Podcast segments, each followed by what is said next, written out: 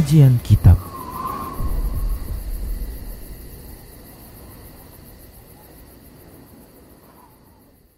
Assalamualaikum warahmatullahi wabarakatuh. Alhamdulillah wassalatu wassalamu ala rasulillah amabad. Para pemirsa Rosyad TV yang kami cintai karena Allah, kita kembali di kajian kitab pagi di hari Senin. Seperti biasa kita akan membahas uh, kitab ayat-ayat Allah pada tubuh manusia yang ditulis langsung oleh pemateri kita Ustadz Abu Ihsan Al-Athari Hafizullah Ta'ala dan Alhamdulillah senang sekali kita sudah tersambung bersama Ustadz melalui Zoom. Assalamualaikum Ustadz.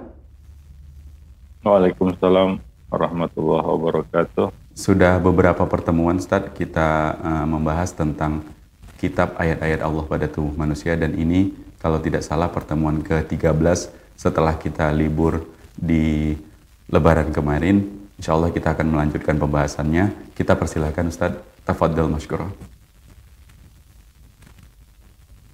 Assalamualaikum warahmatullahi wabarakatuh. Alhamdulillah nahmaduhu wa nasta'inuhu wa nastaghfiruh wa na'udzu billahi min shururi anfusina wa sayyiati a'malina may yahdihillahu wa may yudlil fala an la ilaha illallah wahdahu la syarikalah wa asyhadu anna muhammadan abduhu wa rasuluh la nabiyya ba'dah amma ba'du para pemirsa mendengar Rasa TV yang dimuliakan Allah, kaum muslimin dan muslimat. Semoga Allah Subhanahu wa taala melimpahkan karunia-Nya kepada kita semua. Alhamdulillah pada pagi ini kita dapat bertemu kembali dalam pembahasan buku ayat-ayat Allah pada tubuh manusia. kita pada pagi ini akan melanjutkan pembahasan bab yang keenam sampai pada bab yang keenam yaitu eh, keajaiban Allah pada penciptaan mulut. Mulut adalah satu organ yang vital pada tubuh manusia.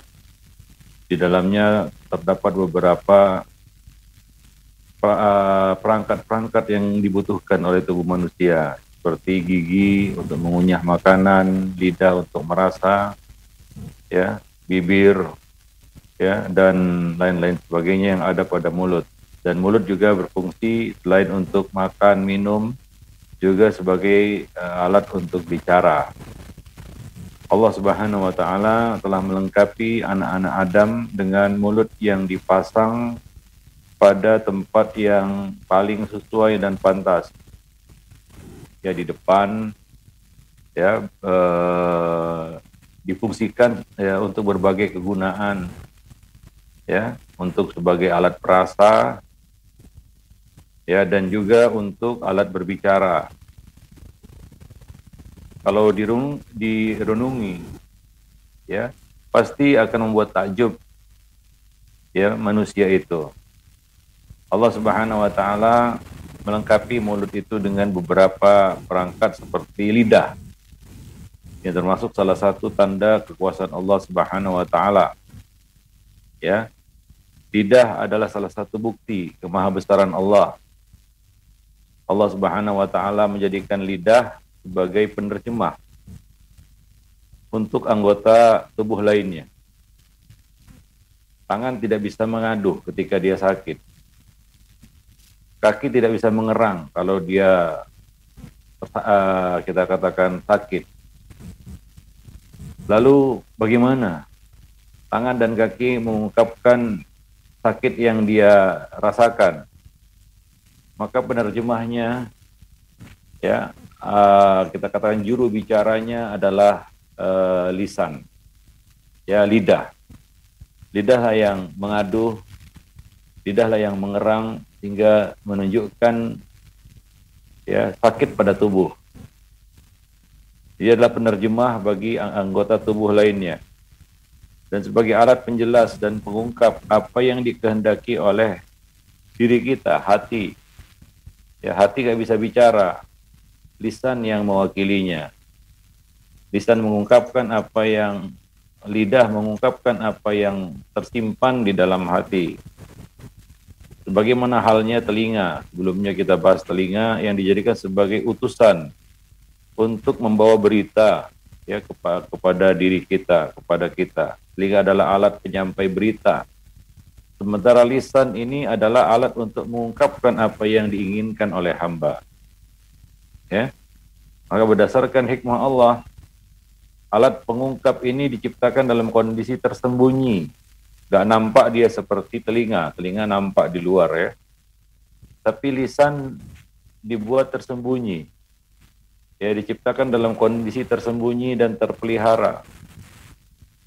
Artinya ini meng mengisyaratkan bahwa benda ini, alat ini jangan digunakan sembarangan. Ya. Jangan ditunjukkan, jangan dinampakkan. Ya, sesuatu yang harus bisa disembunyikan, dipelihara, dijaga. Sehingga hamba itu lebih mudah menjaga karena tempatnya di dalam.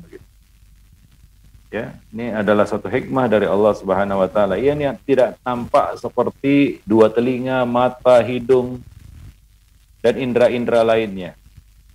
Karena alat ini berfungsi untuk mengungkapkan sesuatu yang tersembunyi, Sementara alat-alat yang nampak tadi berfungsi untuk menyampaikan hal-hal dari luar ke dalam hati.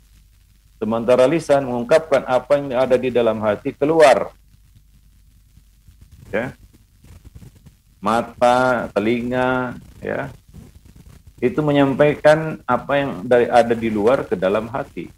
Dia sebagai penyampai, penyambung ya untuk uh, kita bisa memahami apa yang ada di luar. Ya, itu berbeda berbanding terbalik dengan lidan, eh, lisan, ya lidah. Dia justru menyampaikan apa yang tersembunyi ya di dalam hati para eh, pemirsa dan pendengar yang dimuliakan Allah. Ya, nah demikian. Nah, karena kedudukannya ini maka lisan itu disembunyikan oleh Allah Subhanahu wa taala di tempat yang tersembunyi nggak nampak. Ya, karena berfungsi sebaliknya. Dia menyampaikan apa yang ada di dalam diri kita keluar. Maka perlu disembunyikan dan dipelihara. Atau dengan kata lain, tidak ada faedah atau manfaat menampakkannya. Karena alat yang satu ini memang tidak butuh mengambil sesuatu dari luar ya untuk disampaikan ke dalam hati karena dia alat untuk menyampaikan ada yang apa yang ada di dalam keluar. Ya, nah demikian. Jadi nggak perlu dia didampakkan, nggak perlu dia ditonjolkan seperti eh, anggota-anggota uh, tubuh lainnya, alat-alat indera lainnya seperti mata dan telinga. Ya karena dia fungsinya menyampaikan apa yang ada di luar ke dalam, maka dia perlu dinampakkan.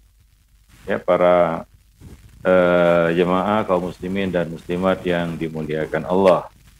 Nah, jadi dan juga karena lidah merupakan anggota tubuh kita yang paling mulia sesudah hati. Ya, yang paling mulia sesudah hati adalah lisan. Ya, uh, bicara itu nikmat. Salah satu nikmat yang Allah berikan kepada manusia adalah kemampuan mereka berbicara, berkomunikasi ya satu dengan lainnya.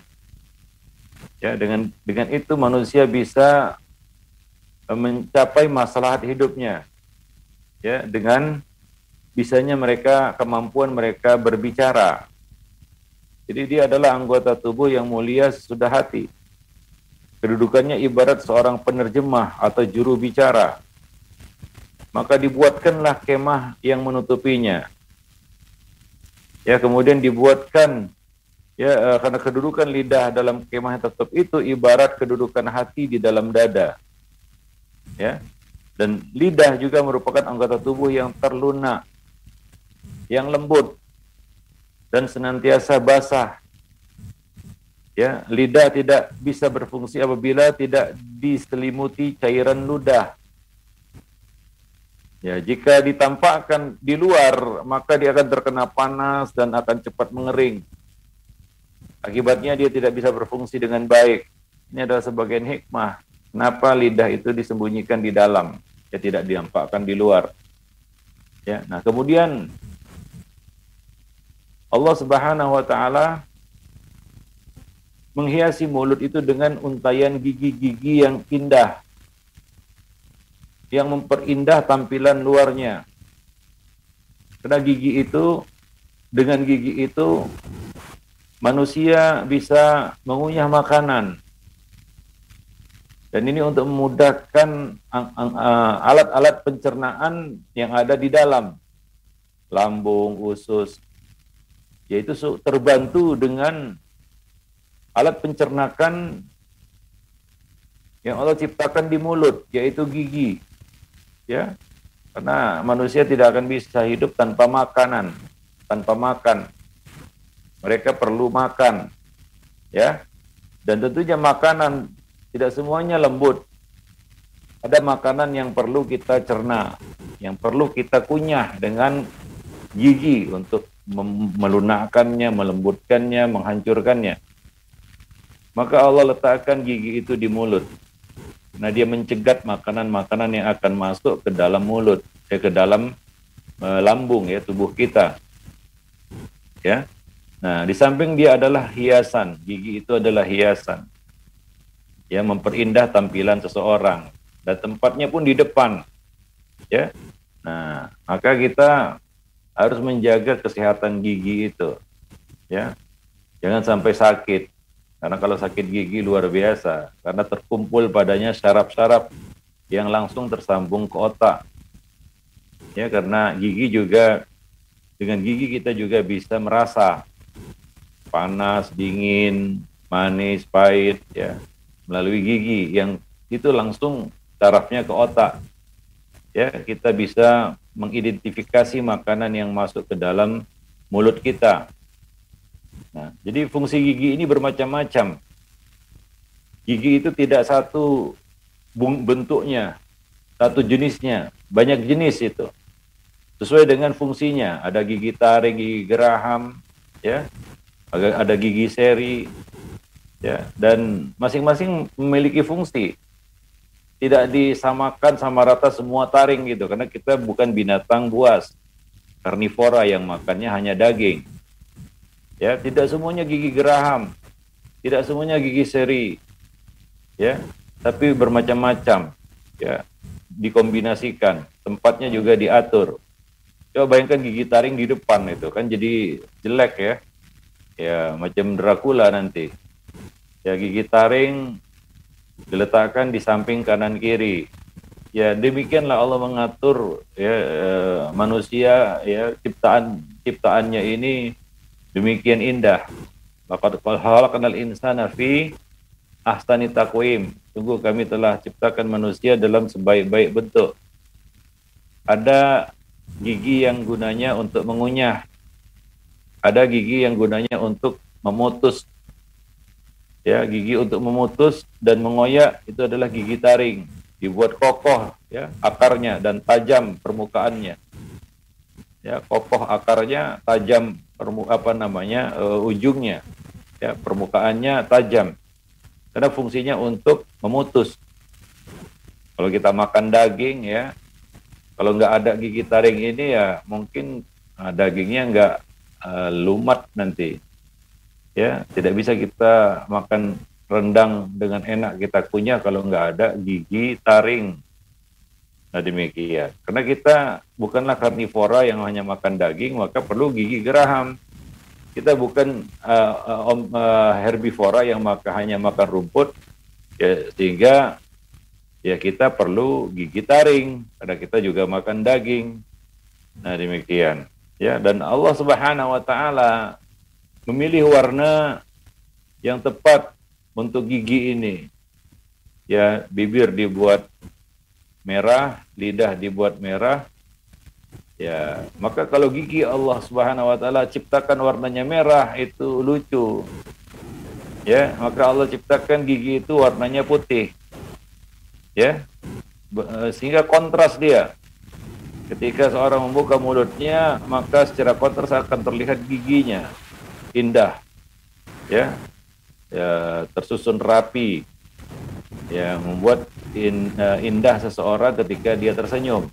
Para jemaah yang dimuliakan. Nampak giginya kan begitu ya?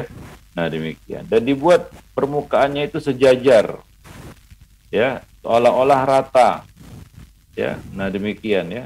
Rata itu. Maka seperti permata putih ya seperti mutiara putih tersusun rapi ya bersih dan cantik nah, setelah itu Allah menciptakan yaitu gigi yang ada di mulut ya.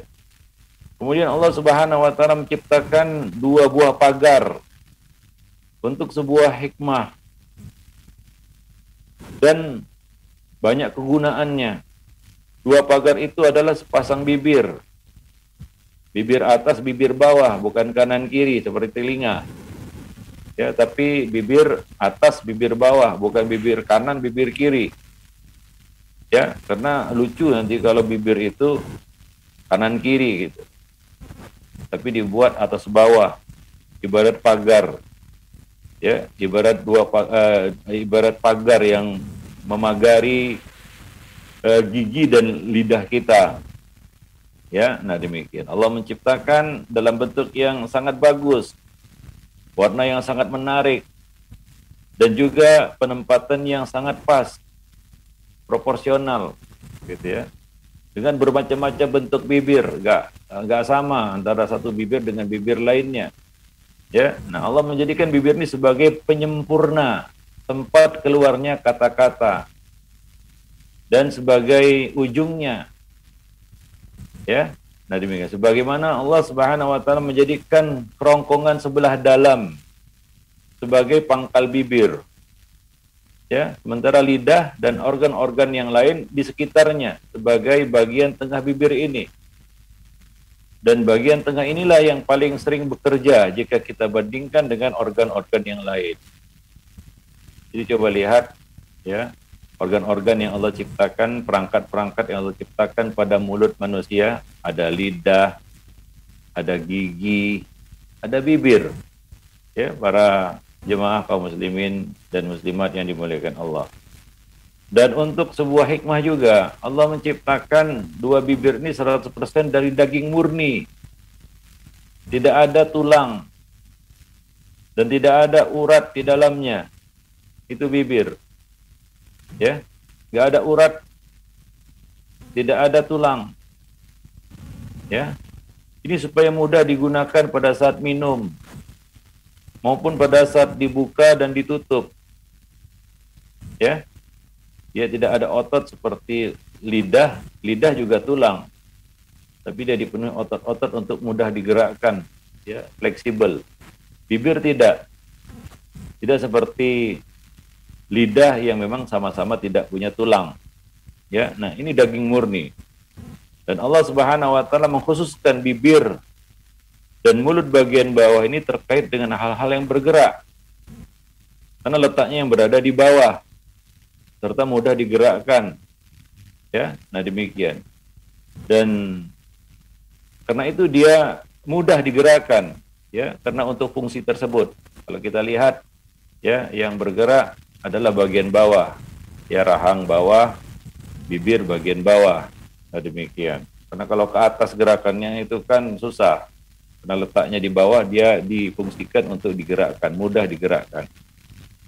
Dapat dilihat juga bahwa mulut bagian atas mencakup bagian tubuh yang terhormat. Maka ia tidaklah perlu banyak dan sering digerakkan. Ya. Nah, begitu Allah mengatur ya bagian mulut ini karena dia letaknya di wajah bagian depan lagi. Sangat vital.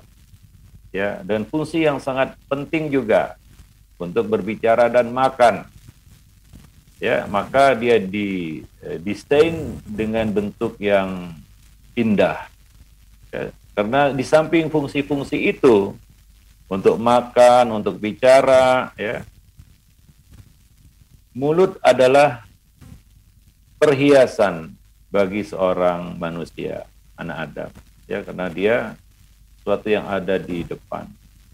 Maka dia adalah seperti perhiasan ya bagi seorang insan para jemaah yang dimuliakan.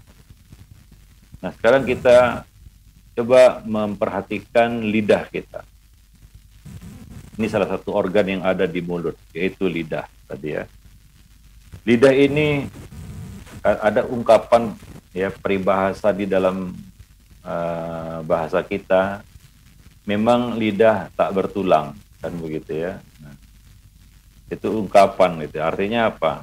Lidah ini mudah digerakkan, dia seperti pesilat lincah tak kenal lelah.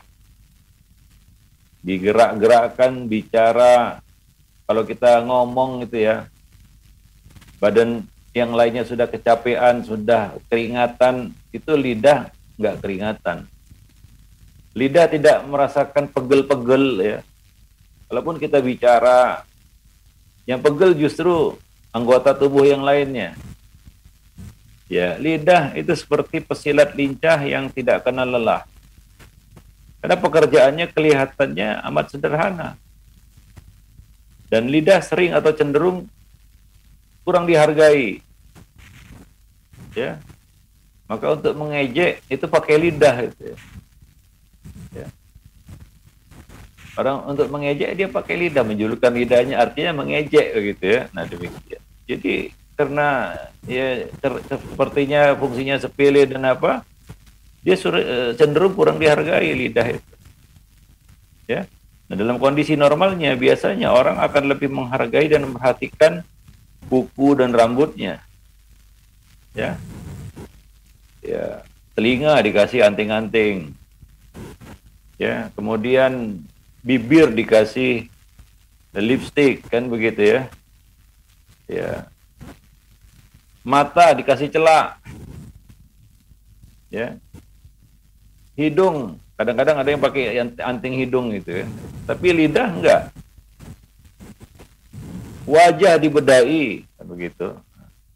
Wajah dibedai itu. Tapi lidah enggak. Bahkan lidah adalah anggota atau organ tubuh yang digunakan untuk sesuatu yang buruk, mengejek orang gitu pakai lidah dia. Para jemaah yang dimuliakan Allah. Ya, nah demikian itu lidah itu. Ya, padahal lidah jauh lebih besar perannya dan sumbangsihnya bagi kesejahteraan tubuh. Bahkan lidah memiliki fungsi vital bagi kehidupan manusia. Ya, untuk lebih menyadari pentingnya lidah, ya coba ucapkan kata-kata sambil menjulurkan lidah. Lalu jepitlah ia dengan jari. Pasti kata-kata yang kita ucapkan itu sulit dimengerti Coba perhatikan dan rasakan dengan seksama pergerakan-pergerakan lidah sewaktu berbicara. Pergerakan lidah itu sangat rumit. Jika seorang yang pandai berbicara, terutama dalam perdebatan, dikatakan dia pandai bersilat lidah.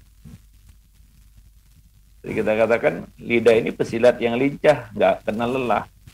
Banyak jurus-jurusnya dia. Ya, dan gerakannya sangat rumit sebenarnya. Ya. Nah, dan kadang-kadang dia bisa bereaksi tanpa bisa dikendalikan oleh pemiliknya. Nah, ini dia. Ini satu perkara yang harus kita berhati-hati dengan lidah ini. Karena kadang-kadang dia bereaksi, dia beraksi ya tanpa intervensi dari pemiliknya. Sehingga kadang-kadang kita sering bicara yang tidak kita pikirkan. Ya, la yulkilah balan ya istilah hadisnya itu. Dia tidak pikirkan apa yang dia ucapkan itu. Maka dia tergelincir dalam neraka sejauh timur dan barat. Nah demikian disebutkan di dalam hadis tentang orang yang tidak menjaga lisannya berbicara tanpa dipikir. Ya, Ya karena kadang-kadang lidah itu dia aktif, ya, dia bereaksi, dia beraksi tanpa intervensi dari pemiliknya. Ya tanpa perintah dari hati kadang-kadang lidah sudah mendahului.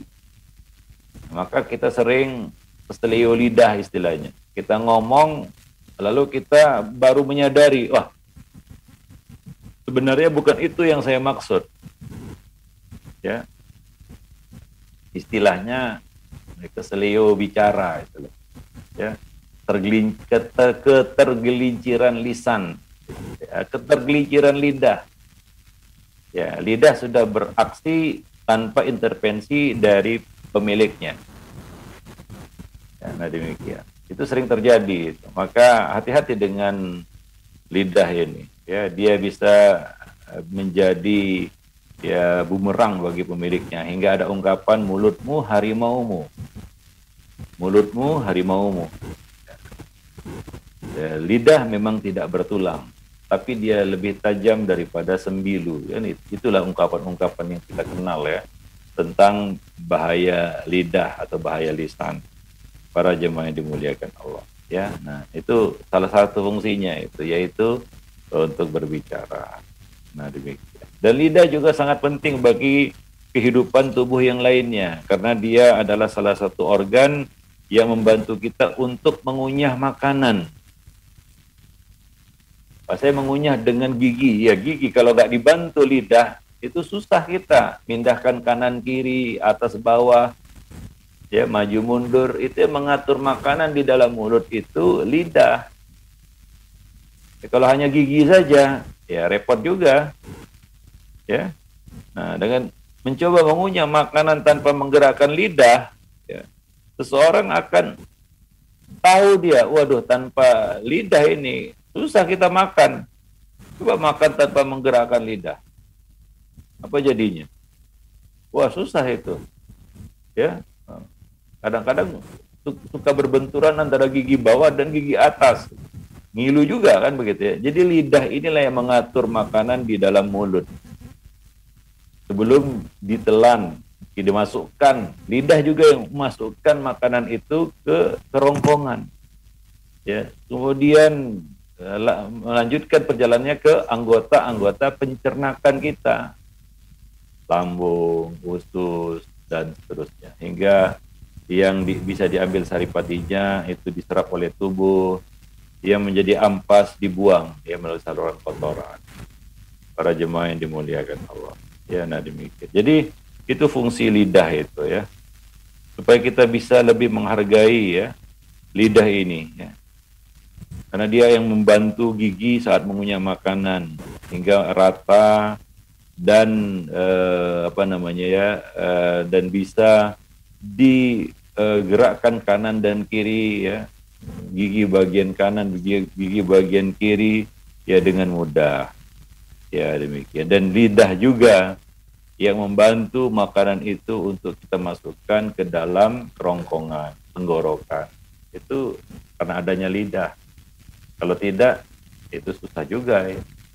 Kita menelan makanan tanpa lidah. Itulah dia lidah, supaya kita menghargai ya uh, organ yang satu ini. Ya, muliakan dia, jangan digunakan untuk hal yang tercela, untuk ngeji orang kan begitu ya, untuk bicara yang bukan-bukan, yang jelek-jelek. Ya. Hargailah lisan ini, hargailah lidah ini. Ya, nah organ tubuh yang serbaguna ini ya ya dapat juga berfungsi sebagai pelindung ya dia juga pelindung lidah itu lidah tidak mudah terbakar makanan atau minuman yang panas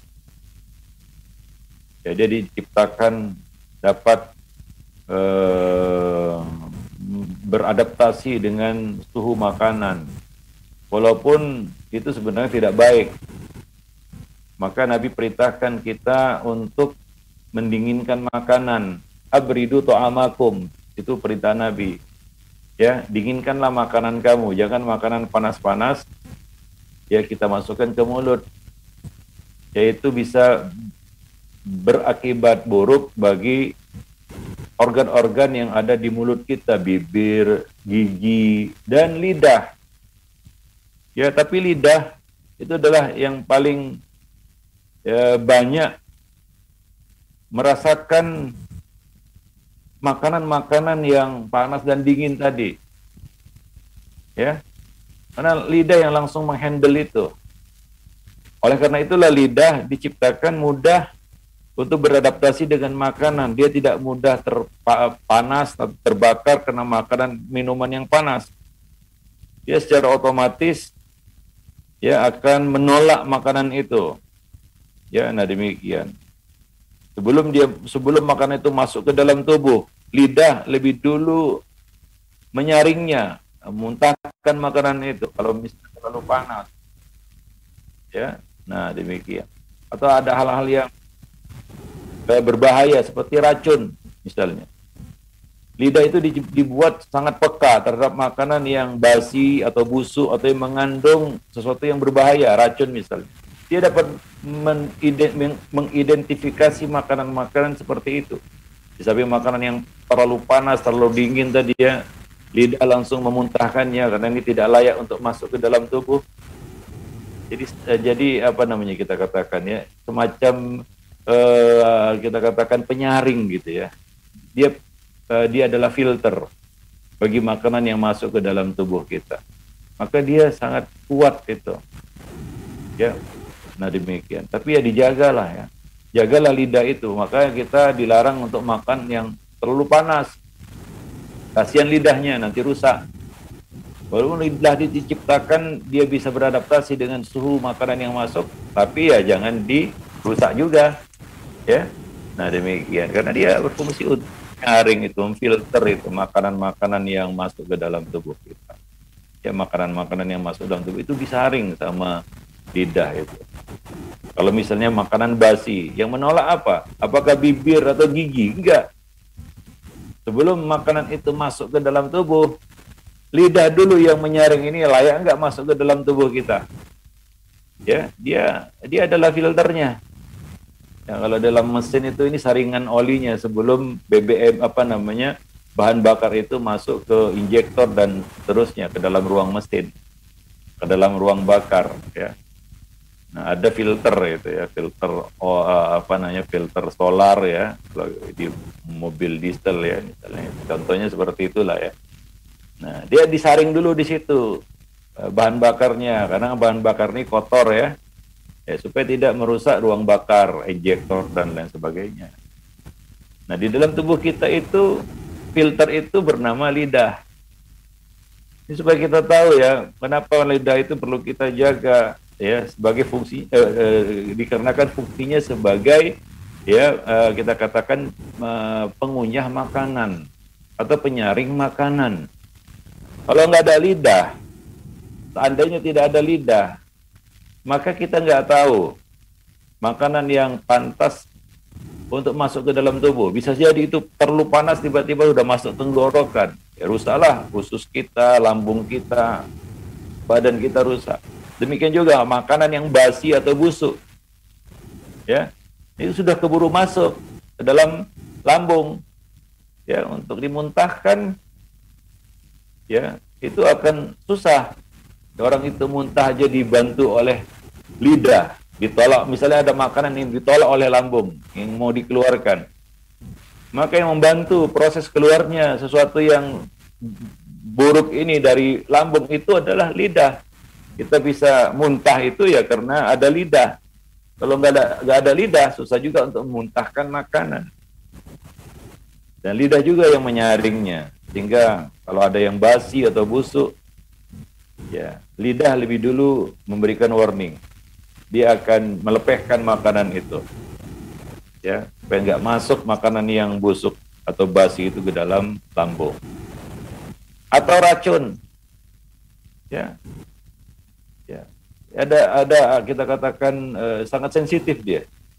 Ada uh, semacam uh, kita katakan perintah ya dari otak untuk muntahkan itu. Karena ini adalah makanan yang berbahaya. Nah, itu itu filter pertama ya. Ya, kalau sudah masuk ya itu kadang-kadang uh, makanan-makanan yang basi atau busuk kalau terlanjur masuk ya maka tugas apa namanya tugas empedu, tugas hati untuk menyaring racun-racun. Nah, kalau tidak ada penyaring awalnya lidah, itu kerja organ dalam itu kan semakin berat. Ya, untuk menyaring-nyaring racun, hal-hal yang nggak baik, ya, busuk itu yang masuk, terlanjur masuk ke dalam uh, apa namanya uh, tubuh kita, lambung kita. Ya, nah demikian. Itulah lidah kita ya. Nah demikian. Kelihatannya kecil, sepele, sesuatu yang ah, kadang-kadang ah, ini lidah apa gunanya kan begitu ya padahal dia adalah organ tubuh yang paling ya berpengaruh di dalam tubuh kita. Ya para ya, pemirsa mendengar rasa TV yang uh, dimuliakan Allah. Wallahu alam. Nah, demikian. Jadi walaupun kelihatannya sederhana ya ya menelan adalah serangkaian proses yang amat rumit. Ya tiap hari kita makan. Kalau makan itu perlu kita telan. Kadang-kadang ini nggak kita pikirkan ya, lewat aja dalam kehidupan kita. Padahal ini adalah aktivitas yang tiap hari kita lakukan, menelan. Menelan adalah suatu pekerjaan yang kelihatannya sederhana. Ya. Padahal menelan merupakan suatu serangkaian proses yang sangat rumit. Waktu menelan, bagian depan lidah akan menekan langit-langit mulut. Lalu diikuti oleh bagian yang lebih di belakangnya. Yang yang bagian belakangnya, yang lebih belakang. Nah, pergerakan ini akan mendorong makanan menuju saluran makanan yang bermuara di lambung. Dan menelan itu diatur saraf dan dilakukan oleh otot-otot yang tersusun secara kompleks. Ya, setiap orang terampil menelan, bahkan sebelum lahir. Ini menunjukkan betapa pentingnya keterampilan menelan. Itu dirangsang dengan teknik ya, kalau dalam agama kita ya ada teknik namanya bayi itu dilatih untuk menelan, mengicip, memfungsikan anggota uh, pencernakannya ini ya, yaitu lidahnya. Ya, maka di, itu salah satu hikmah teknik itu. Ya, untuk melatih, mengaktifkan itu ya. Ya, kemampuan mengecap makanan, menelan makanan. Ya, dimulai dari yang paling ringan yaitu makanan yang manis itu kurma kita pulum ya, kita cicip-cicipkan ke mulut bayi sehingga dia mengicip. Gitu. Karena ini keterampilan yang harus dia miliki sejak lahir itu. Dan Allah berikan keterampilan itu, menelan itu dari lahir. Orang nggak perlu belajar makan. Ladilahnya perlu tidak perlu dilatih untuk itu. Ya, itu adalah suatu kemampuan yang Allah berikan kepada setiap orang semenjak lahirnya.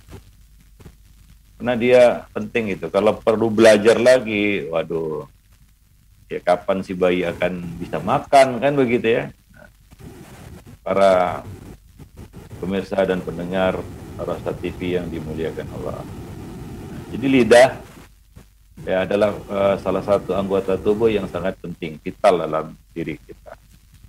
Ya samping dia tadi untuk berbicara tadi kita sebutkan lidah itu bagikan pestilat ya. Yang tidak kenal lelah mendekar yang tidak kenal lelah. Yang senantiasa bekerja menunjukkan jurus-jurusnya, gerakan-gerakannya dengan mahir panjang hari, waktu berbicara, waktu makan, minum, mengunyah. Nah, kemahiran pesilat ini benar-benar diuji sewaktu kita sedang mengunyah makanan.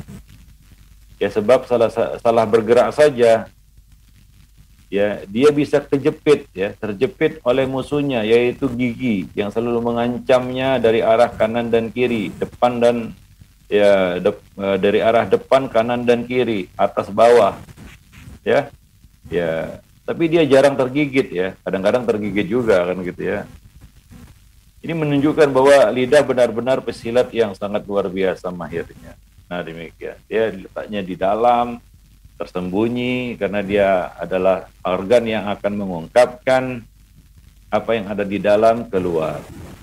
Ya, nah maka hargailah lidah kita. Ya, nah, makan jangan asal makan. Ya, maka untuk lidah ini oh, Nabi memberikan panduan. Ya, Nabi pernah mengeluarkan lidah dan mengat, dan memegangnya dan berkata kepada Muaz, "Kuffa 'alaika hadza, jaga olehmu ini." Kata Nabi kepada Muaz. Itu apa? Jaga bicara, jaga lidah itu jangan digunakan untuk hal-hal yang buruk. Ya, nah demikian karena dia adalah uh, kita katakan uh, juru bicara bagi hati ya. Maka hormati dia gunakan dia sebaik-baiknya. Maka yu'minu billahi wal yawmil akhir falyakul khairan kata Nabi. Ya itu yang pertama. Yang kedua dalam sunnah Nabi kita juga lidah dijaga dari hal-hal yang bisa membahayakannya secara fisik. Misalnya apa? Kita dilarang makan yang panas-panas. Ya. Karena dia bisa merusak lidah kita Ya, kalau terus-terusan kita makan yang panas-panas itu, lama-lama lidah akan rusak. Ya, maka sayangilah dan jagalah ya uh, kita katakan uh, ciptaan Allah ini yang fungsinya luar biasa. Tanpa lidah kita nggak tahu bagaimana kita bisa hidup. Ya, nah demikian. Wallahu alam. Ya, dia coba lihat dia fungsinya dua arah kalau kita katakan ya. Lidah itu fungsinya dua arah. Ya untuk mengungkapkan dari dalam ya keluar berupa kemampuan bicara. Ya kemampuan bicara itu adalah dari dalam keluar. Ya kita ingin mengungkapkan apa yang ada di dalam hati lidahlah juru bicaranya. Itu dari dalam keluar dan lidah juga berfungsi untuk membawa hal-hal yang dari luar ke dalam, yaitu kemampuan menelan, mengunyah. Itu kan dari luar ke dalam. Maka lidah yang menyaring makanan-makanan itu sebelum masuk ke dalam tubuh. Dia adalah organ tubuh yang bertanggung jawab untuk melakukan apa yang disebut muntah ya muntah itu kan kalau gak ada lidah itu susah kita muntah gitu. Karena muntah itu perlu muntah itu kenapa? Kadang kadang-kadang ada hal-hal yang tidak boleh masuk ke dalam tubuh, misalnya makanan basi, makanan busuk, racun kan begitu ya. Nah, dia harus dikeluarkan, maka muntah itu perlu. Muntah itu perlu dan yang bertanggung jawab untuk melakukan muntah itu lidah. Nah, ini adalah tanggung jawab lidah untuk mengantar hal-hal yang ada di luar ke dalam berupa makanan. Dan lidah juga bertanggung jawab untuk menyampaikan apa yang tersembunyi di dalam hati keluar. Jadi fungsinya dua arah lidah itu, ya. Maka cobalah lihatlah lidah kita itu luar biasa ya dia adalah organ yang sangat bertanggung jawab ya terhadap kelangsungan hidup kita. Maka Nabi perintahkan kita untuk menjaga baik secara fisiknya maupun fungsinya. Fungsinya bicara dijaga lidah itu ya. Jangan digunakan untuk berbicara yang buruk-buruk. Ya. Ya, sebagai bertanggung jawab untuk menyaring makanan yang masuk ke dalam tubuh kita, jaga lidah itu. Jangan makan yang panas-panas, ya nah demikian. Wallahu alam. Baik. Uh, tadi kita uh, sebutkan ungkapan yang masyhur yaitu lidah tidak bertulang. Betul lidah memang tidak bertulang. Ya lidah sebagian besar terdiri dari otot. Ya dan memang lidah tidak memiliki tulang. Nggak ada tulangnya. Rangka tulangnya nggak ada. Ya karena dia perlu lentur karena kelenturannya itulah lidah mampu bergerak setiap waktu tanpa merasa lelah. Dan itu semua tentunya untuk kemaslahatan hidup manusia. Tapi ternyata kelebihan ini pula yang menyebabkan lidah menjadi organ yang paling sering mengoleksi dosa. Jika tadi ada ungkapan mulutmu harimaumu, maka kita diperintahkan untuk bisa menjamin lidah ini. Maka Nabi mengatakan ya, mayat mayat manuli ma baina lihyaihi wa ma baina lirijlaihi atmanu lahul jannah. Siapa saja yang sanggup menjaga anggota tubuh yang ada di antara ya eh, kedua janggutnya maksudnya kedua janggutnya janggut kanan kiri bisa janggut di sini adalah kumis dan janggutnya yaitu maksudnya adalah mulutnya lidahnya dan di antara kedua kakinya yaitu kemaluannya maka aku akan menjaminkan bagi dirinya yaitu surga jaminannya surga kalau kita bisa menjamin ya lidah kita. Ya, nah demikian. Wallahu a'lam uh, Baik. Dan lidah salah satunya jangan lupa juga lidah itu adalah indera perasa. Ini karena fungsinya untuk menelan, mengunyah, memproses makanan di dalam mulut. Maka dia ya, eh, dilengkapi dengan kemampuan untuk merasa. Dia dapat eh, mengenali berbagai macam cita rasa, manis, pahit, ya, macam-macam, asin. Nah, lidah kita memiliki alat pengecap yang terletak pada tonjolan-tonjolan yang disebut sebagai puting. Ya. Puting pengecap. Coba lihat lidah itu kan nggak rata dia, nggak mulus dia. Grotul istilahnya apa namanya kasar permukaannya. Itu ada tonjolan-tonjolan. Ya, Tiap-tiap tonjolan tersebut terdiri atas 1 sampai 5 buah puting pengecap. Ya. Nah, pada diri orang dewasa jumlah puting itu puting pengecap itu mencapai sekitar 10.000. Dan di atas usia 40 tahun jumlah ini lambat laun berkurang. Jika kemampuan indera yang menyertainya juga berkurang. Maka kalau kita sudah 40 tahun terasa pahit itu mulut ya, makanan kayaknya tidak seperti yang kita rasakan dulu waktu muda. Emang sudah ada ada penurunan ya kemampuan lidah di dalam mengecap ya, merasa, mengecap cita rasa. Nah, para jemaah yang dimuliakan. Seperti halnya warna juga. Ya. Eh, terdapat juga cita rasa dasar ya. Uh, apa namanya ya, warna ya ada. Ya kita kemarin bicara tentang warna Mejiku Hibiniu kan begitu ya. Ya ada warna-warna dasar istilahnya. Nah rasa juga demikian ya. Ada cita rasa dasar yaitu asin manis asam pahit kalau warna kemarin kan Mejiku Hibiniu merah hijau kuning ya. Kemudian uh, uh, apa namanya uh, nila ungu biru kan begitu ya. Nah nah itu warna nah ya. Maka rasa juga sama ada empat dasar rasa ya. Ya cita rasa itu dasarnya ada empat asin manis asam pahit. Jadi layaknya percampuran warna juga ya percampuran warna dasar yaitu kuning merah dan biru atau disebut juga RGB kan begitu ya itu bisa membentuk ribuan jenis warna. Ya, dari tiga warna dasar ini kuning, merah, biru itu menghasilkan ribuan jenis warna. Maka keempat cita rasa dasar di atas yaitu asam, asin, manis, asam pahit tadi juga dapat men, apa nama membentuk apabila dicampur ya itu akan membentuk ribuan jenis rasa ribuan jenis rasa. Dan masing-masing dari puting pengecap itu memiliki spesialisasi dalam mengecap satu rasa dasar.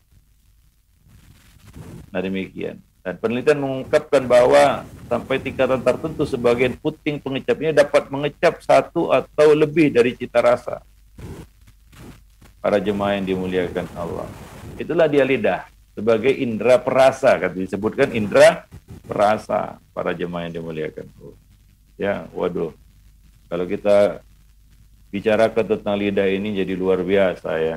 Kita kadang-kadang underestimate atau me menganggapnya organ yang di uh, untuk apa punya lidah kan begitu ya. Nah, padahal coba lihat tadi kita bisa mengecap banyak cita rasa itu karena lidah tadi. Dia adalah salah satu indera kita, namanya indera perasa, kan begitu. Wallahu Hingga kita bisa merasakan berbagai macam warna rasa. Ya.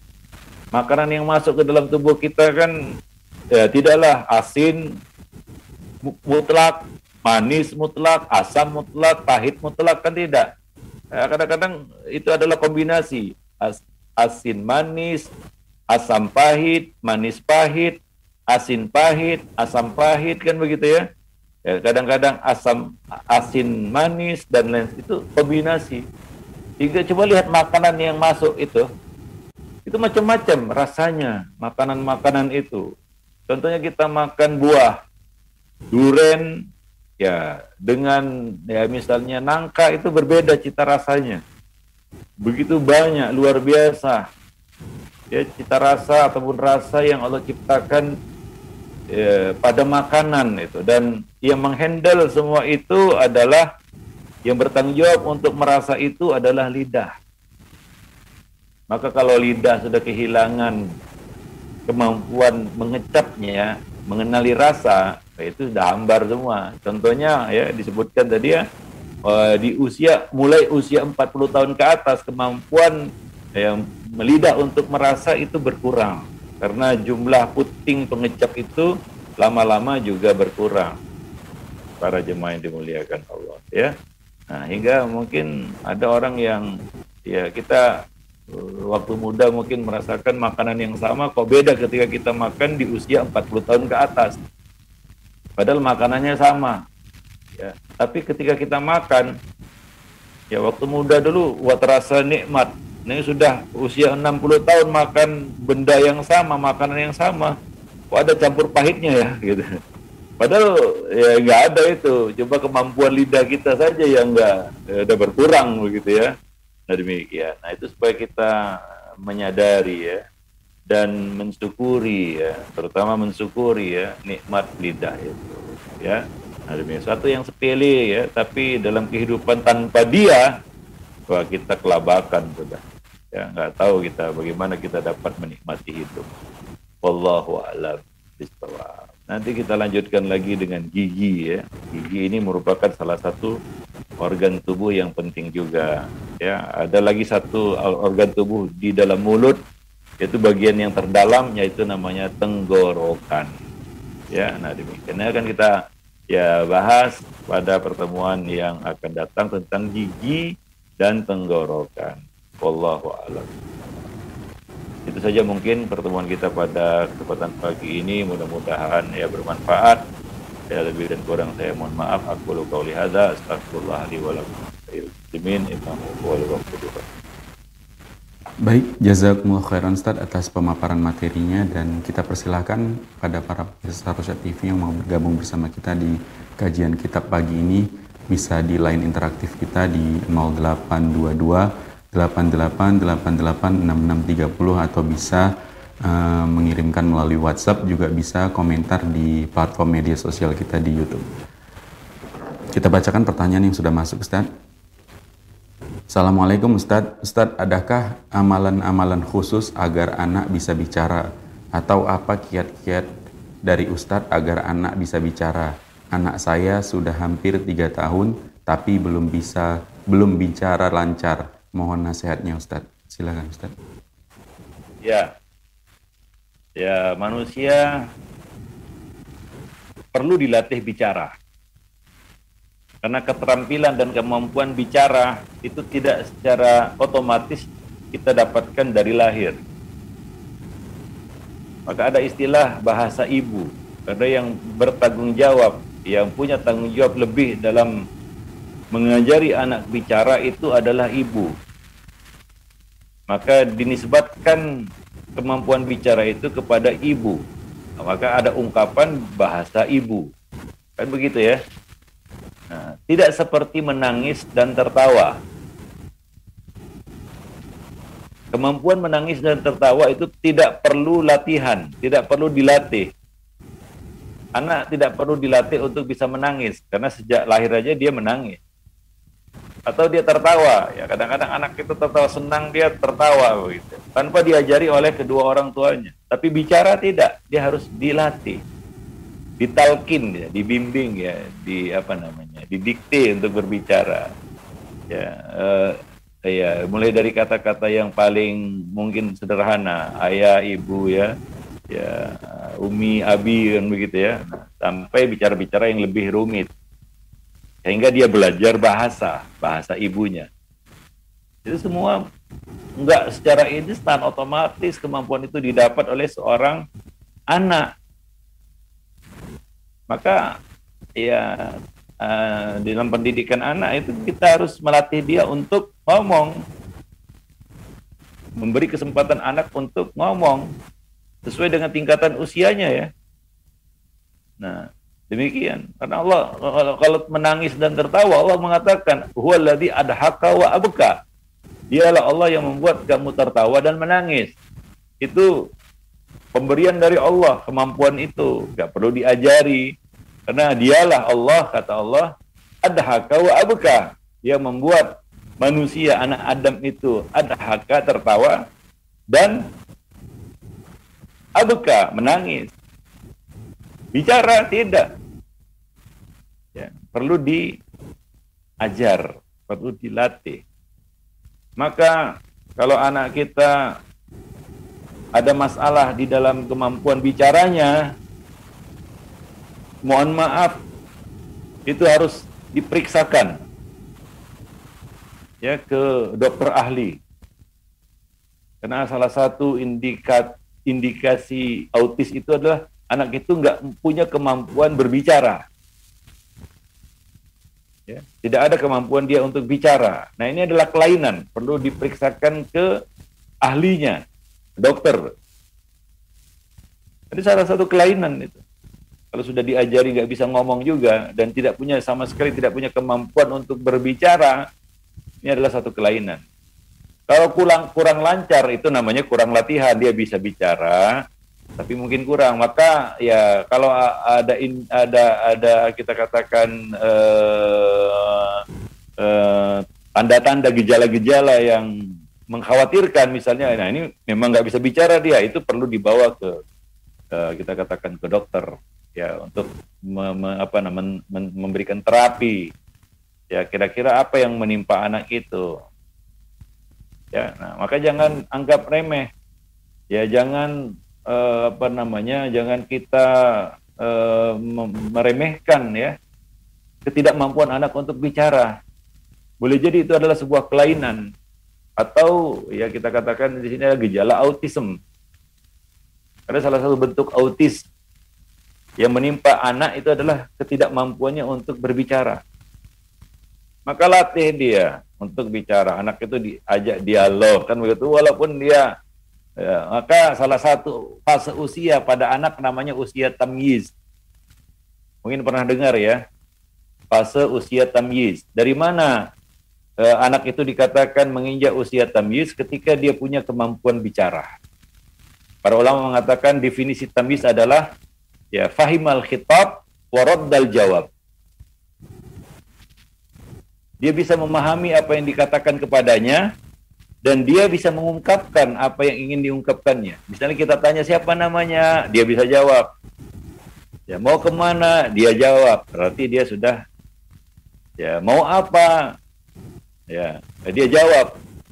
Ya, maka kalau dia punya kemampuan berkomunikasi, maka dia sudah dikatakan masuk usia tamyiz.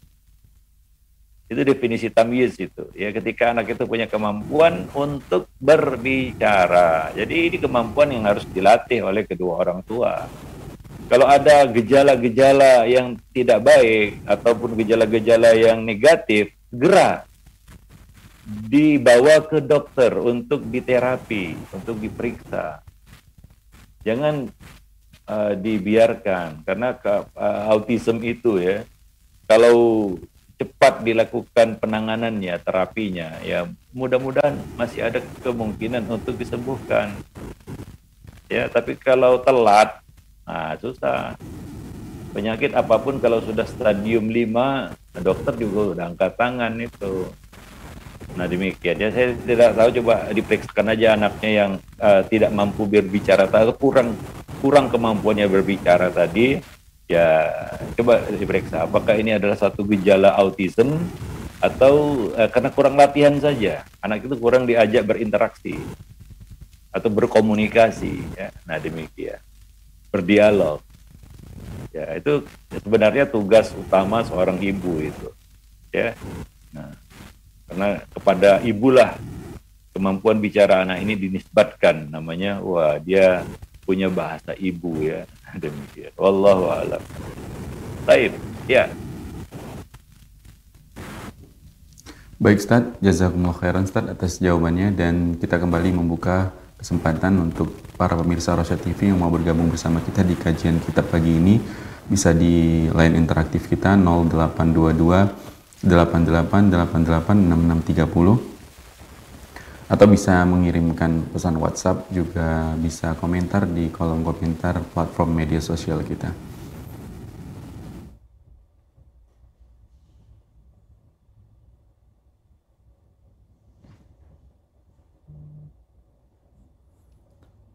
Kita bacakan kembali Ustaz pertanyaan yang sudah masuk. Assalamualaikum Ustaz, mau tanya rasa dasar lidah selain asam, manis, pahit, asin, bagaimana dengan rasa pedas? Dari Betty di Tegal. Silakan Ustaz. Iya. Ya pedas itu bukan rasa ya. Ya sebenarnya ada dasar pedas. Maka dikatakan asin pedas, manis pedas, asam pedas kan gitu ya. Ya, karena pedas itu eh, apa namanya bukan rasa sebenarnya, tapi satu yang muncul ya karena mungkin reaksi dari jenis-jenis eh, makanan tertentu, misalnya cabai kan gitu. Tapi rasa dasarnya ada itu, rasa dasarnya manis atau kombinasi antara manis dan asam gitu ya. Maka ada istilah kenapa? Asin pedas, manis pedas, asam pedas, asam padeh ya gitu ya.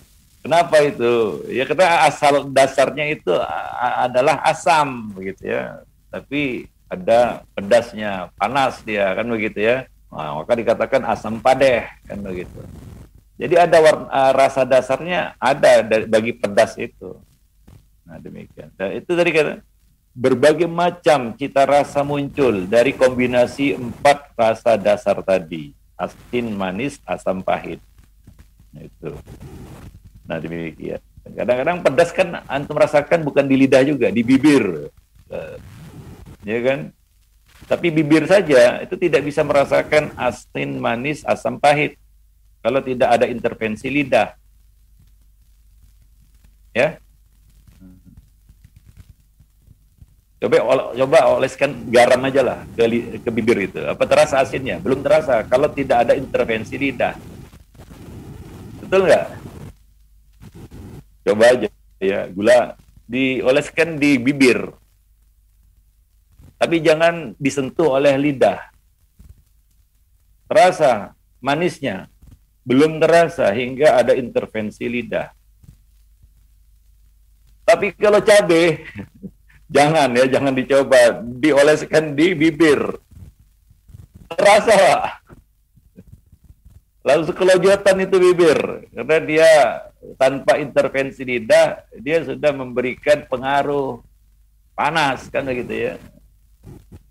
Walaupun kita tidak tahu ini pedas apa, pedas asin, pedas manis atau pedas asam, asam pedas kan begitu ya. Atau manis pedas atau asin pedas atau pahit pedas. Paham? Ya, silakan lakukan eksperimen tutup mulut, rapatkan gigi, ya, jangan keluarkan lidah, oleskan berbagai macam rasa, termasuk pedas yang yang antum anggap pedas lah apa itu misalnya cabai, goreskan di sini, apa yang terasa? Belum ada rasa yang dirasakan, tapi kita sudah merasakan reaksinya pedas. Nah, itu beda, dia bukan rasa. Maka nggak disebut di sini sebagai cita rasa dasar pedas itu. Paham ya? Tapi jangan dicoba di rumah ya, dioleskan uh, apa namanya cabai itu ke jangankan ke ke bibir ya, dicoleskan di pipi aja ini udah atum terasa pedas itu, panas kan begitu ya. Nah, itu yang terasa kita, kita ketika kita makan yang pedas-pedas yaitu rasa panas kayak terbakar mulut itu ya. Nah, Iya, sakit pedasnya sambal itu ya. Apa yang terjadi? Lidah apa namanya? Bibir pun ya apa namanya jatuh ke bawah itu. Istilahnya seperti itulah ya. Nah, jadi ini ya makanya ya eh, pedas itu eh, tidak masuk di dalam warna dasar. Yang ada yang dikenali oleh puting-puting pengecap. Ya, silakan kalau ada buku ayat-ayat Allah pada tubuh manusianya kalau ada bukunya itu kita kasih ilustrasi yaitu berupa gambar lidah ya. Dan puting-puting yang ada pada permukaan lidah itu untuk mengenali rasa dasar. Pahit, masam, asin, manis. Saya kasih contoh seperti ini. Nah ini, ini adalah contohnya ya uh, ya. Ya itu nah, itu ada asam ada empat warna ya. Di apa namanya di lidah itu ada puting-puting. Ya tonjolan-tonjolan kita rasakan lidah itu kan tidak mulus ya gerutul ya istilahnya. Nah ini ada warna-warna di sini. Nah ini adalah uh, warna dasarnya. Eh apa uh, rasa dasar yang hijau itu asin, biru itu manis, ya ataupun masam, yang uh, pink ini um, pahit atau yang orange ini, uh, itu itu yang ada pada warna-warna pada permukaan lidah itu. Jadi pedas nggak masuk di situ, ya pedas nggak masuk di situ. Maka pedas itu sebenarnya bukan rasa dasar. Paham ya? Baik.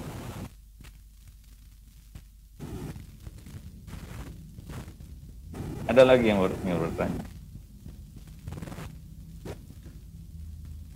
Baik, Ustaz.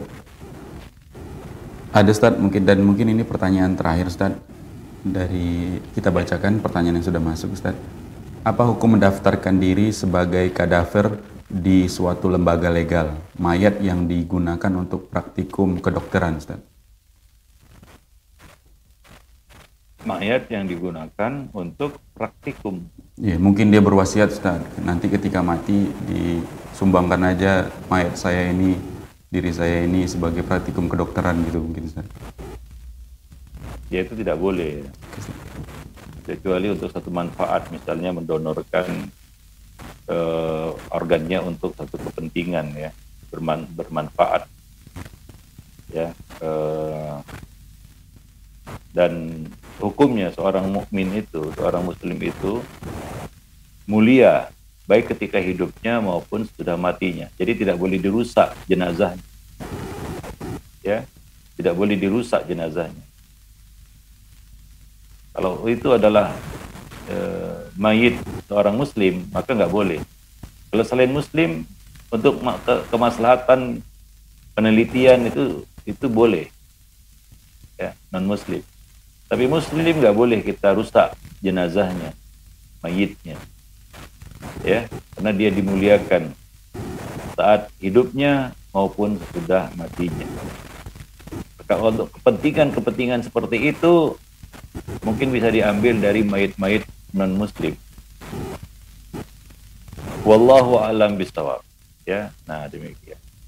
Baik, mungkin sampai di sini saja pertemuan kita pada kesempatan uh, pagi ini mudah-mudahan bermanfaat ya.